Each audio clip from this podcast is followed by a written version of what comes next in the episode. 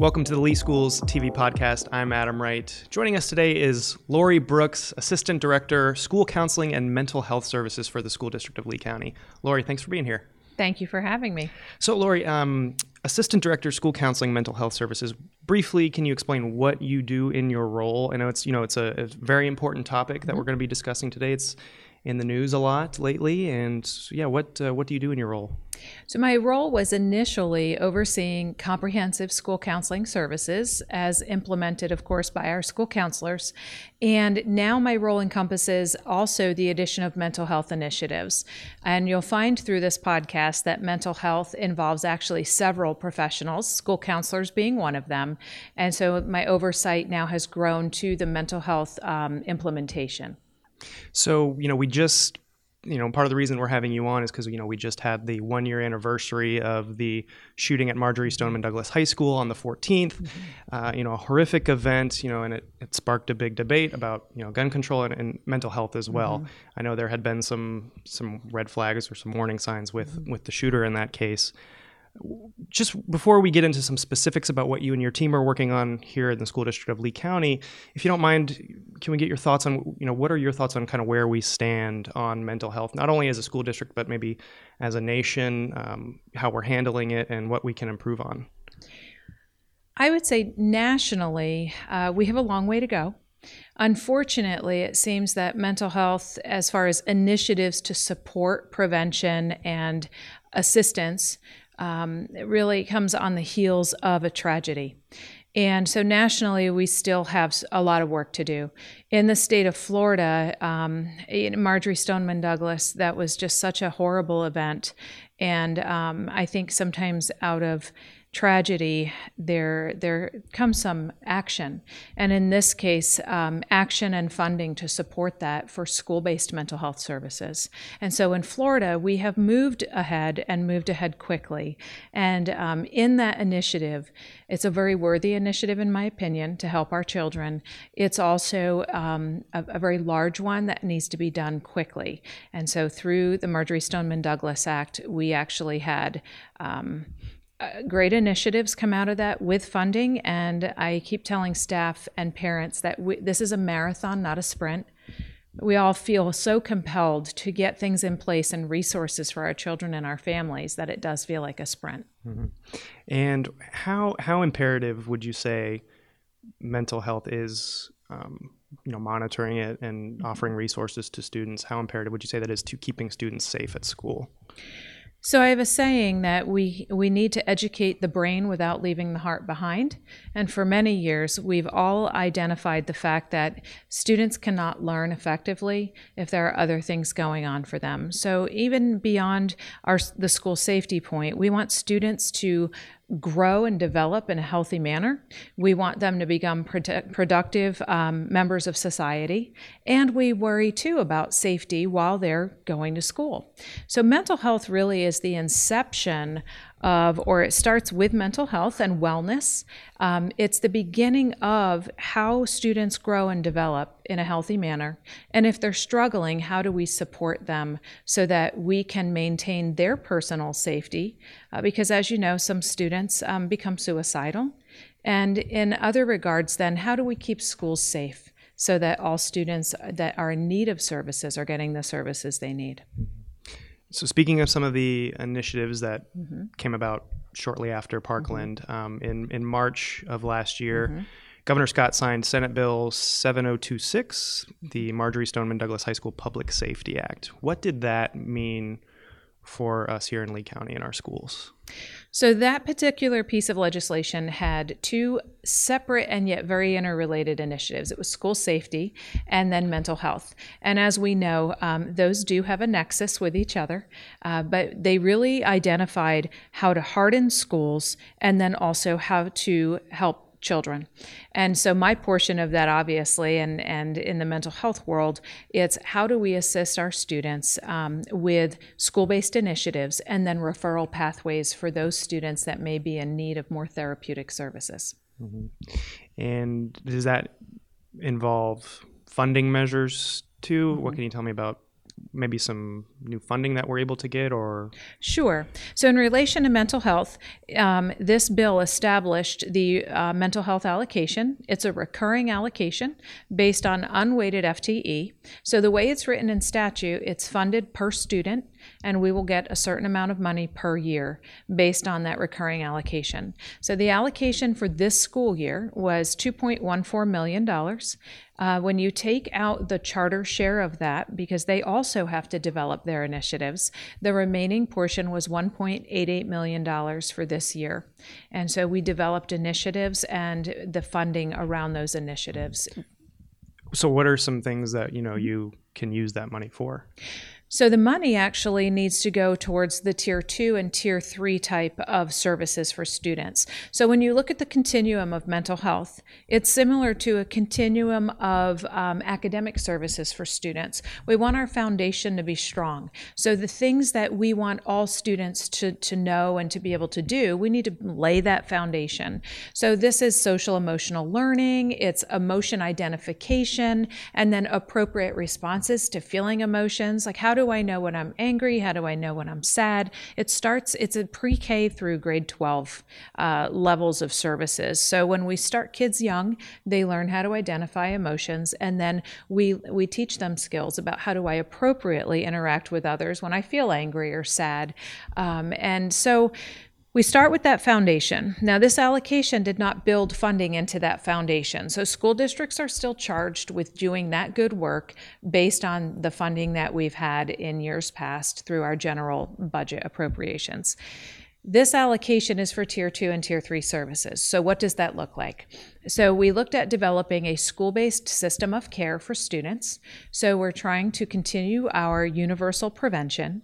And then we go into what about the students that may need more? So, tier one is the universal prevention. Can you, yes. yeah, I guess you're doing that right now, but explain yes. the, the multi tier uh, approach mm-hmm. to mental health. Sure. So, tier one is universal um, prevention. Then we have mild, moderate, and intensive intervention for mental health. So, those supports are um, for students that may need a little bit more assistance. And then we have kids who need even greater assistance, but this can all be done through the school based mental health professionals. And then for our, our students with high levels of need, those would be referral pathways to community mental health. And of course, we want to do this through a problem solving approach. And this involves our school based mental health professionals. So you might be wondering who those people are. And those people are your school counselors, school social workers, and school psychologists. We also have our school nurses because many students will present in the clinic with um, symptoms um, that might be indicative of something else going on. So we developed through our implementation school based mental health teams. And we believe in a problem solving approach, so we convened our teams and we trained them. And again, the teams are made up of your school counselors, social workers, psychologists, the nurses also contribute to that. And then we have other staff members that we want to pull in. Uh, for instance, if a student speaks English as a second, second language, we're pulling in our ESOL department uh, person. If the student has an IEP, we're pulling in members of that team. So we're trying to collect information and connect information. From there, we can develop school based mental health supports that are appropriate for the student's need. Two of the major people that need to be present and on this team would be the student and the parent. Many times, students help us help them the most. And the parents are a critical part of this because uh, we don't want to engage in mental health supports without really including the parent because they know their child best. Mm-hmm.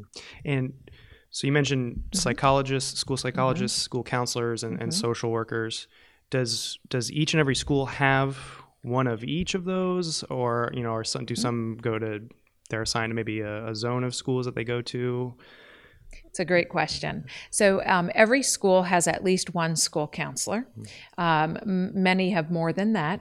And then we have a social worker. Through this allocation, we increased our social workers so that we could have one full time at every high school, where we did not have that in years prior. Um, and we added more days of social workers being present in the middle schools. The average age of onset for a mental health challenge is ages 12 to 18. And I didn't mention this earlier, but we convened a district leadership team of all the administrators that oversee different parts of student development and engagement. And collectively, we identified, and the schools really helped us do this because we did a needs assessment. Um, where are our gaps for mental health, and what else do we need to be doing? And the reason we added more social workers is um, the fact that the student, family, and services connection um, the wraparound services is what we call them.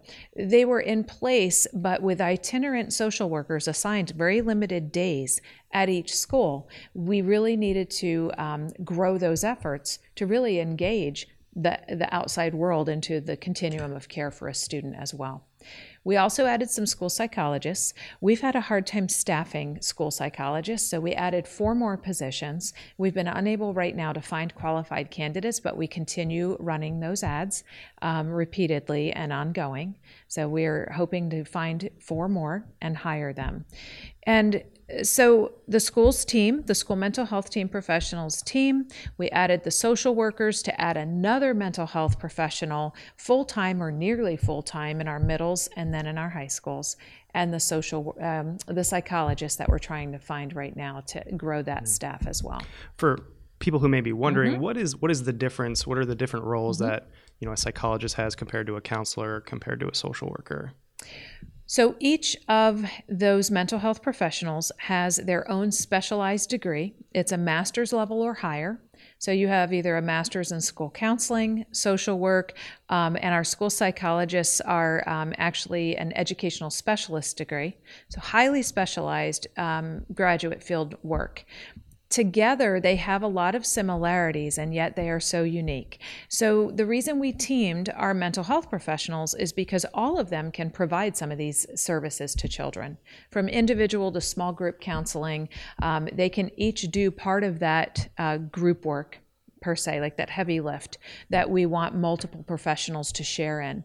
And then each of them is specialized, where we talked about school counselors uh, being able to work through the academic needs of a student, eh, but then also how does that translate into their social emotional learning and growth? How does that then transfer onto college and career readiness when you have a child or a student who is uh, health, developing healthfully?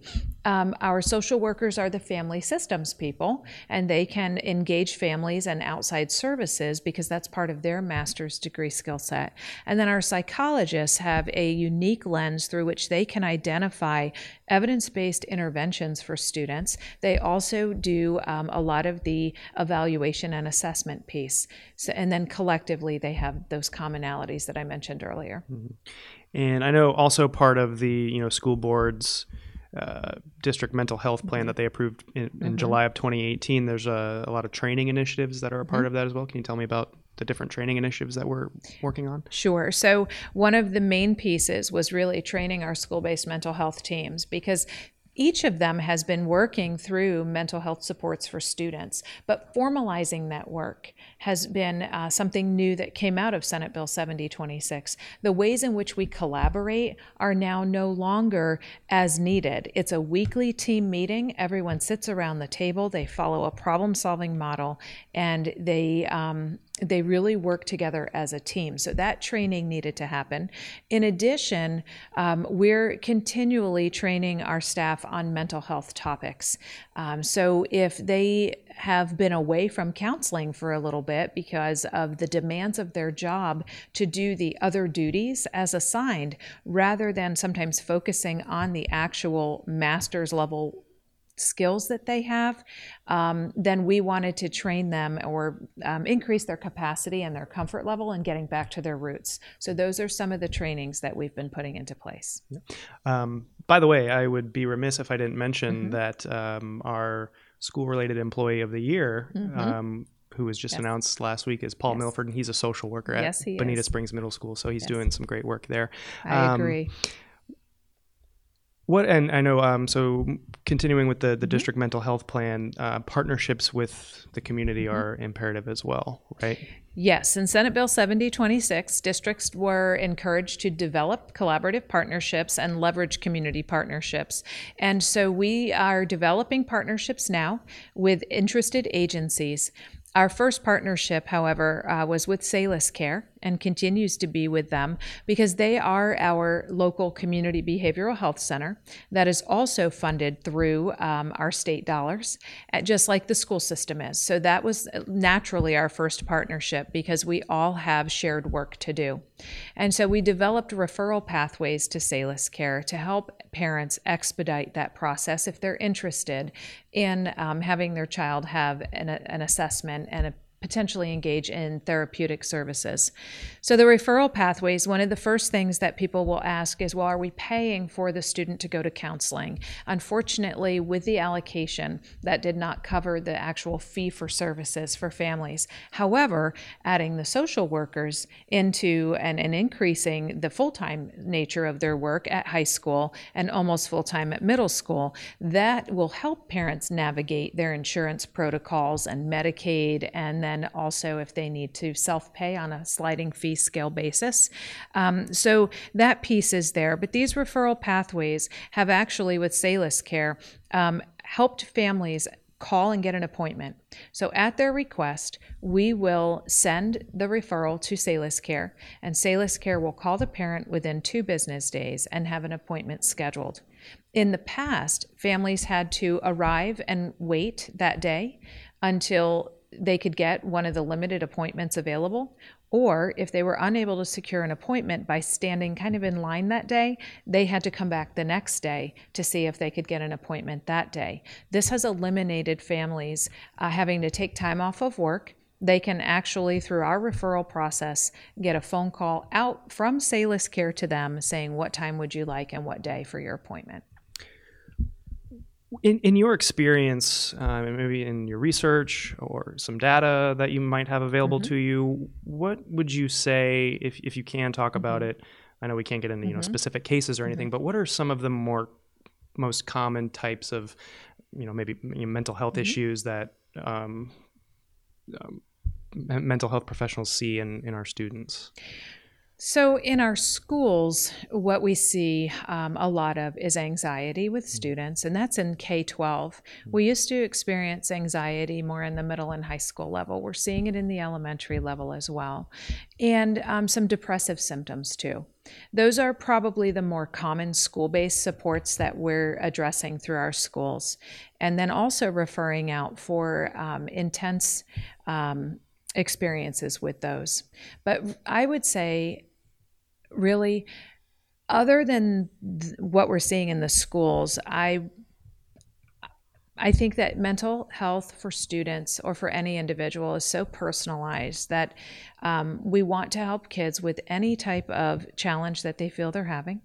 Uh, but anxiety really has been the greatest amount that we've dealt with within the school and for referrals out. I know there's you know mm-hmm. a ton of data out there that shows rates of anxiety and depression mm-hmm. are, are going way up mm-hmm. across the country in, yes. in young people.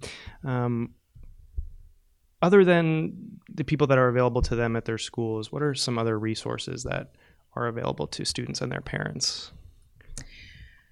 So within the school, we've covered that pretty well. Um, and the school can be a great connector for families. So we have a lot of resources. In, I don't want to say a lot. We have resources in the community. We are struggling, and community mental health will tell you they are struggling with the lack of funding. And with the uh, Senate Bill 7026, while thankfully money was pushed into the schools um, for assistance, Community behavioral and mental health did not see an uptick in funding. So we still have the same resources out in the community. We're just doing a better job connecting families to those limited resources. When we need to help a family find, um, for instance, grief resources, we usually refer them to United Way 211. We also have a resource listing that we can research um, different assistance on there and help connect families so they have some choices they can make. But we also have some excellent community partners. And i go my mind goes in the direction of grief because that's another need we have seen a lot of with our students. And we have an initiative that has reached out to us. Valerie's house is an initiative that reached out um, Angela Melvin's the founder.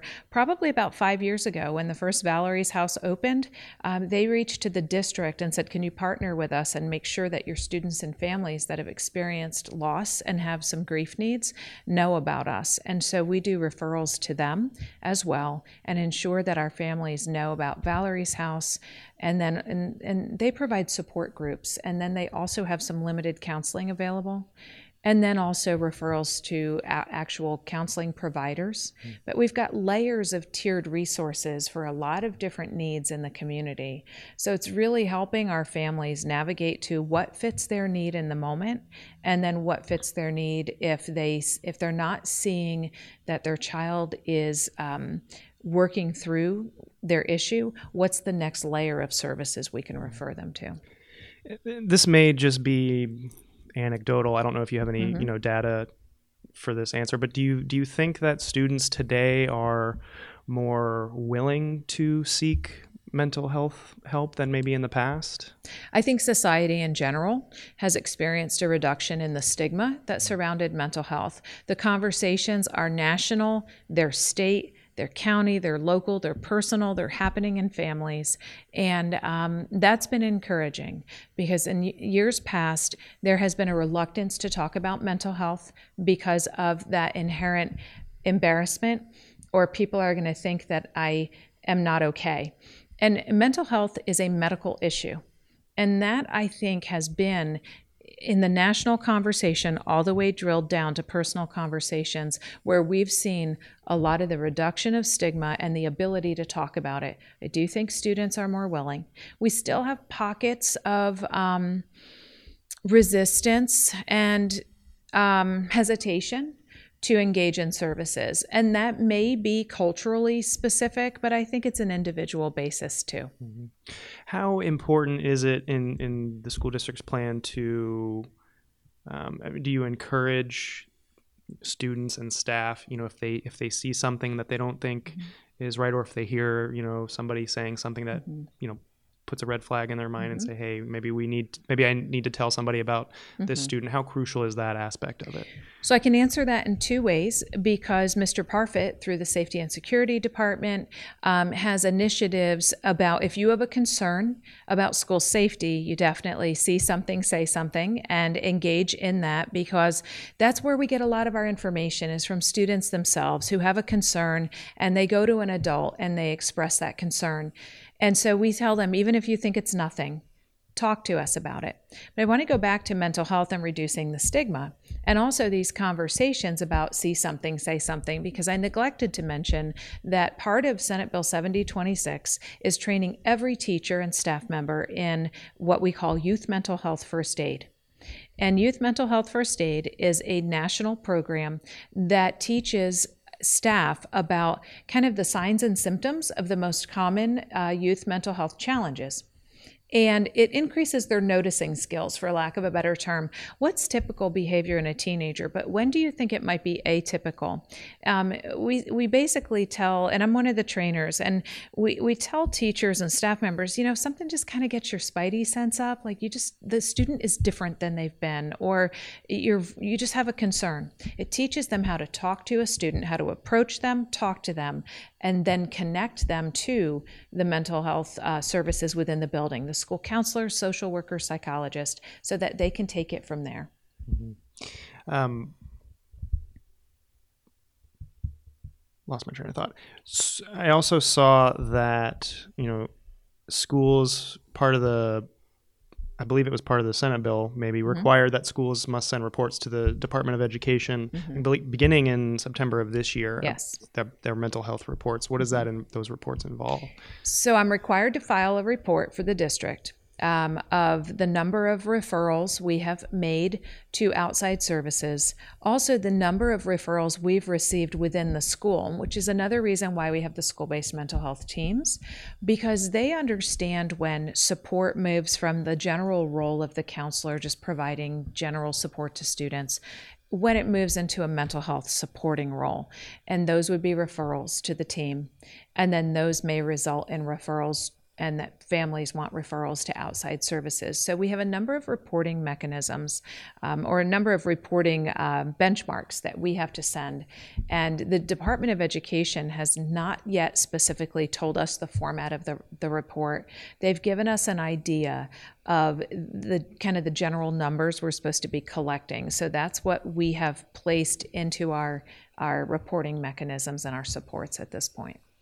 Is that mainly just so they can basically you know start tracking data statewide? Yes. So, what I would like to um, clarify for anyone watching is that this is not student specific at all. It's general numbers, and it is so they can understand the impact of this allocation and the efforts that each district has put into place under the specific requirements of serving our kids that have those mild to moderate to intensive needs.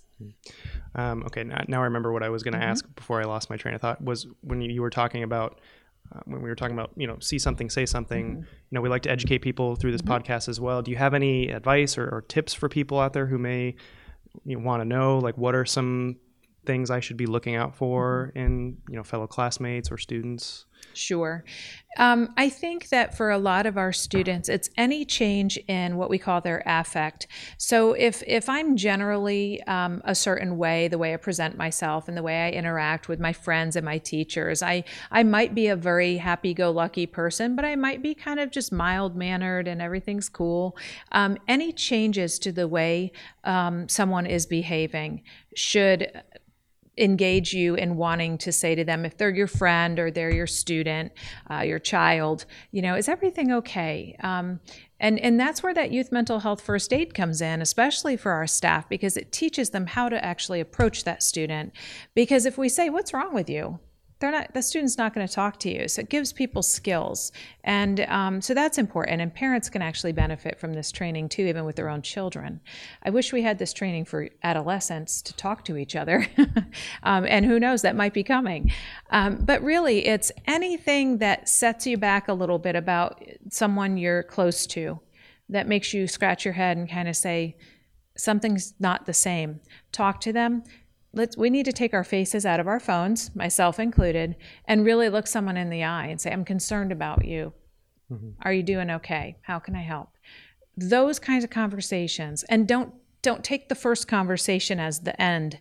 If you still are worried go back to that person give it a couple days maybe whenever you feel like you can again and ask them i'm worried about you.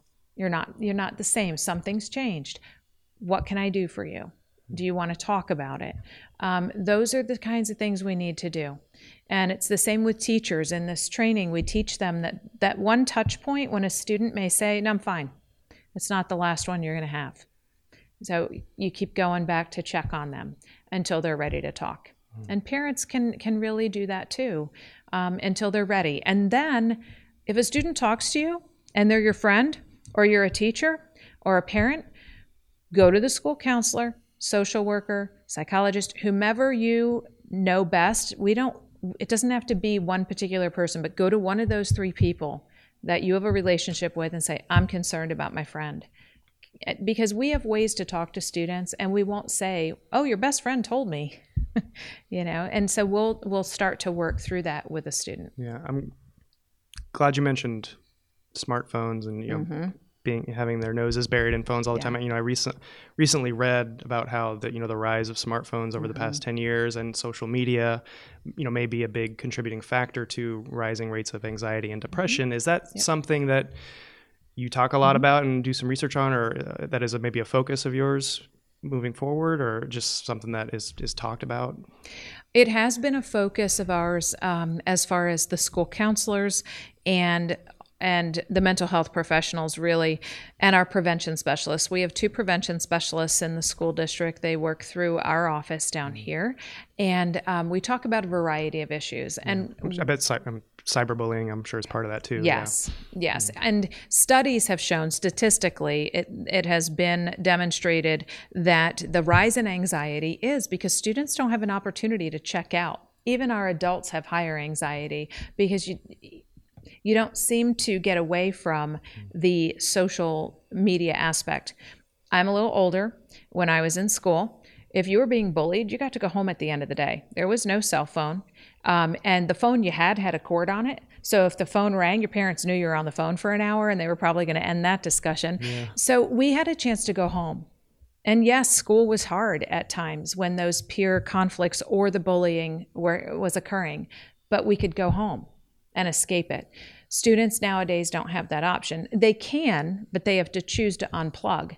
That's a challenge. Mm-hmm. So yes, the that increases the anxiety level, but also the consistent exposure to technology, um, even with all of the devices that help us teach children, help us do our jobs, there's increased connectivity and your brain doesn't get a break. So, therefore, your emotions don't get that break.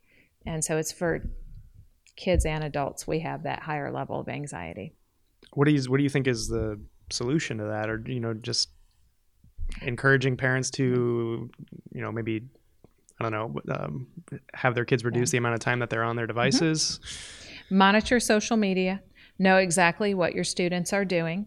And also, if they have a real account and a spam account, as a lot of students do, understanding what that means and how to um, to really you have to be on there and know what they're posting what's being posted.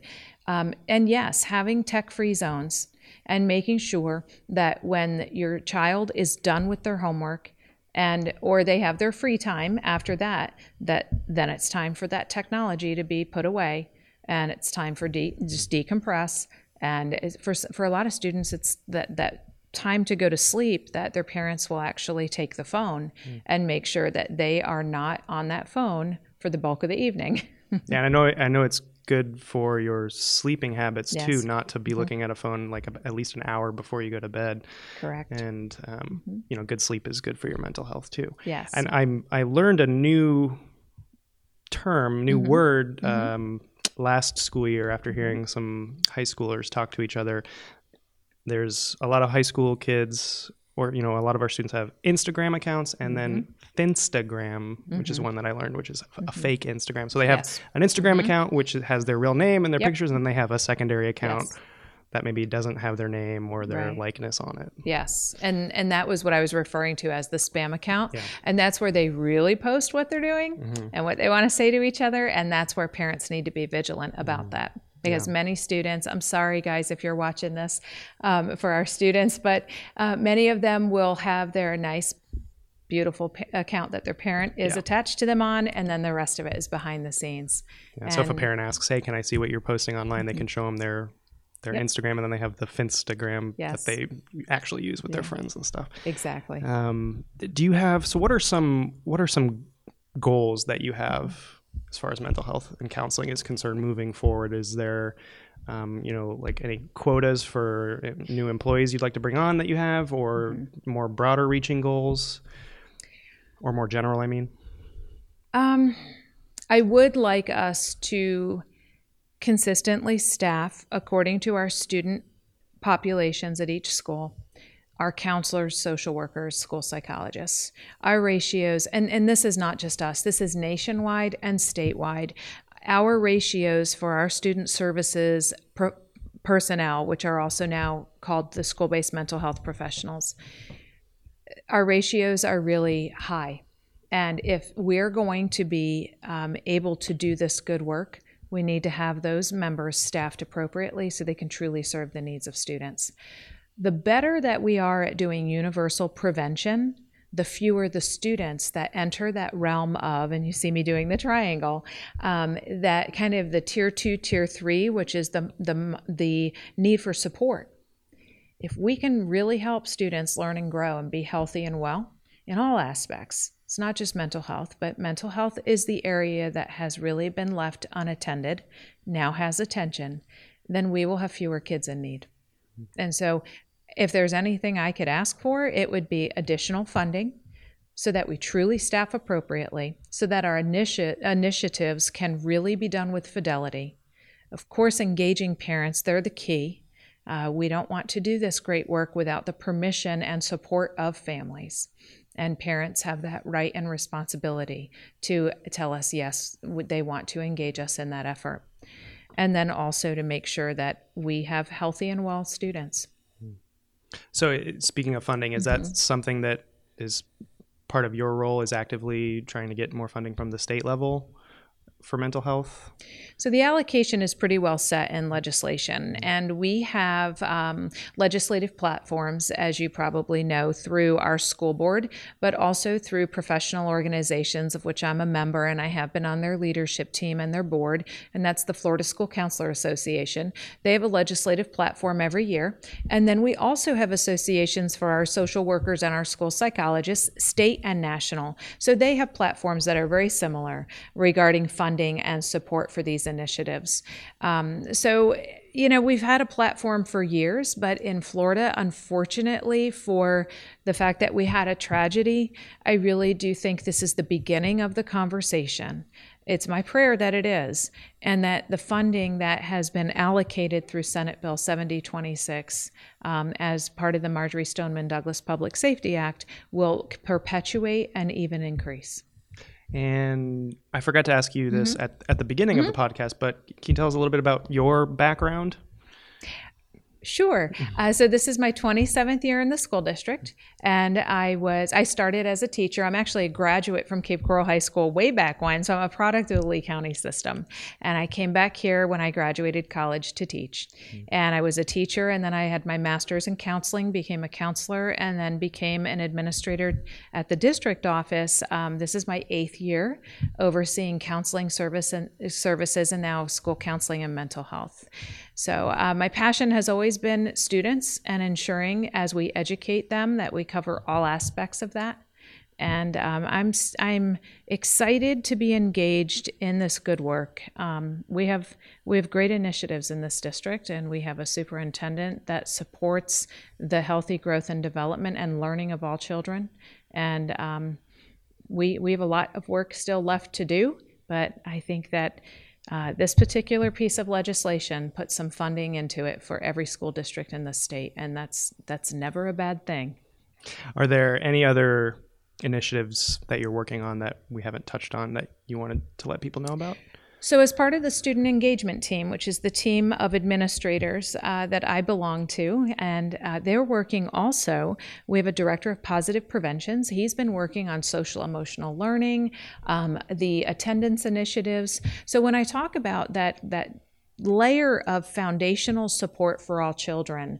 Um, it's attendance, behavior, um, you know, um, social emotional learning. So we have other staff members that are also partnering together on our team to really build that healthy foundation. So we've got, um, and then we've got our social workers and psychologists along with the counselors. So basically, there's just a lot of other people involved in this in this work. And real quick before we wrap it up, if anybody watching or listening to this has any additional questions mm-hmm. about what we're doing here at the school district, where's the best place for them to, to go to ask questions? Um, they can reach out to me if it's related to mental health. I'd be happy to speak with them, and and if it's not, I, would be happy to connect them to any member of the student engagement team if it's related to more of the student growth and development piece. Mm-hmm. We're your people, and we'll be happy to help put your email address on the Absolutely. screen for people. Okay, and you, you want to say it real quick for anybody listening, sure. just the audio version? Absolutely. So my email address is Lori MB, so L O R I, M as in Mary, B as in boy, at leeschools.net. All right. Lori, thank you so much for taking thank the time you. to be on the podcast. We really appreciate it. Thank you for asking me. All right. Yep. And thank you for watching and listening. We'll see you next time.